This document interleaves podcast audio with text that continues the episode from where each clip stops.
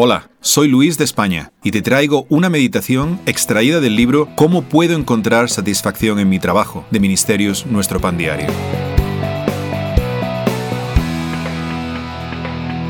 El mensaje de hoy se titula Mantén el trabajo en su lugar. ¿Cuánto tiempo de tu vida pasas trabajando? Si uno se imagina un promedio de 8 horas al día, eso es una tercera parte de nuestro día. Si uno duerme 8 horas, entonces el trabajo ocupa la mitad de las horas que uno está despierto. Y si se toma en cuenta el tiempo de transporte, hay que añadir al día otra hora más o algo así.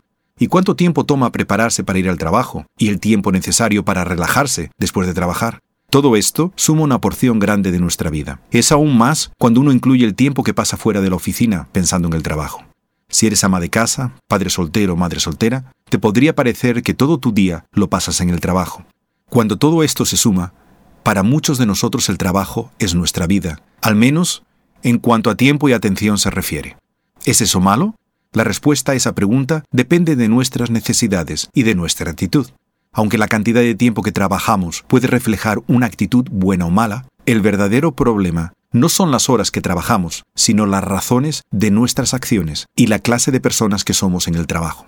¿Cuándo perdemos el control sobre el trabajo? Cuando consideramos el trabajo nuestra principal fuente de satisfacción y eliminamos todos los demás intereses de la vida, dejando de lado nuestra vida personal, la familia, los amigos, la iglesia y los intereses comunitarios. Entonces, el trabajo se ha convertido en nuestro Dios. El autor de Eclesiastés sabía lo vana que puede ser esa clase de vida. Esto fue lo que dijo. Miré yo luego todas las obras que habían hecho mis manos, y el trabajo que tomé para hacerlas, y aquí todo era vanidad y aflicción de espíritu, y sin provecho bajo el sol. Capítulo 2, versículo 11.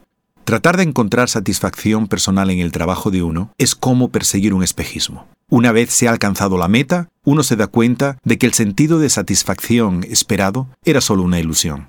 La vida es más que lograr una mejor paga, un trabajo de mayor categoría o un buen plan de jubilación. Salomón escribió, ¿qué provecho tiene el que trabaja de aquello en que se afana? Yo he visto el trabajo que Dios ha dado a los hijos de los hombres para que se ocupen en él. Todo lo hizo hermoso en su tiempo y ha puesto eternidad en el corazón de ellos, sin que alcance el hombre a entender la obra que ha hecho Dios desde el principio hasta el fin. Yo he conocido que no hay para ellos cosa mejor en que alegrarse y hacer bien en su vida, también que es don de Dios que todo hombre coma y beba, y goce el bien en toda su labor. Eclesiastés 3, 9, 13.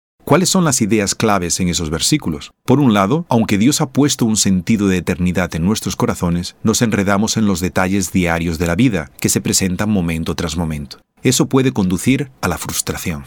Por otra parte, la satisfacción le viene a la persona que deposita su confianza en el control soberano de Dios y luego vive responsablemente. El autor de Eclesiastés no estaba abogando por una actitud de lo que será será, una resignación pesimista y pasiva de la vida. No estamos sencillamente matando el tiempo. Más bien tenemos que reconocer que la satisfacción con nuestro trabajo es un don de Dios. Una persona que vive para el Señor sabe que aunque la vida está muy lejos de ser perfecta, Dios está activo en nuestro trabajo y a medida que confiamos en Él nos dará satisfacción en las pequeñas cosas de la vida.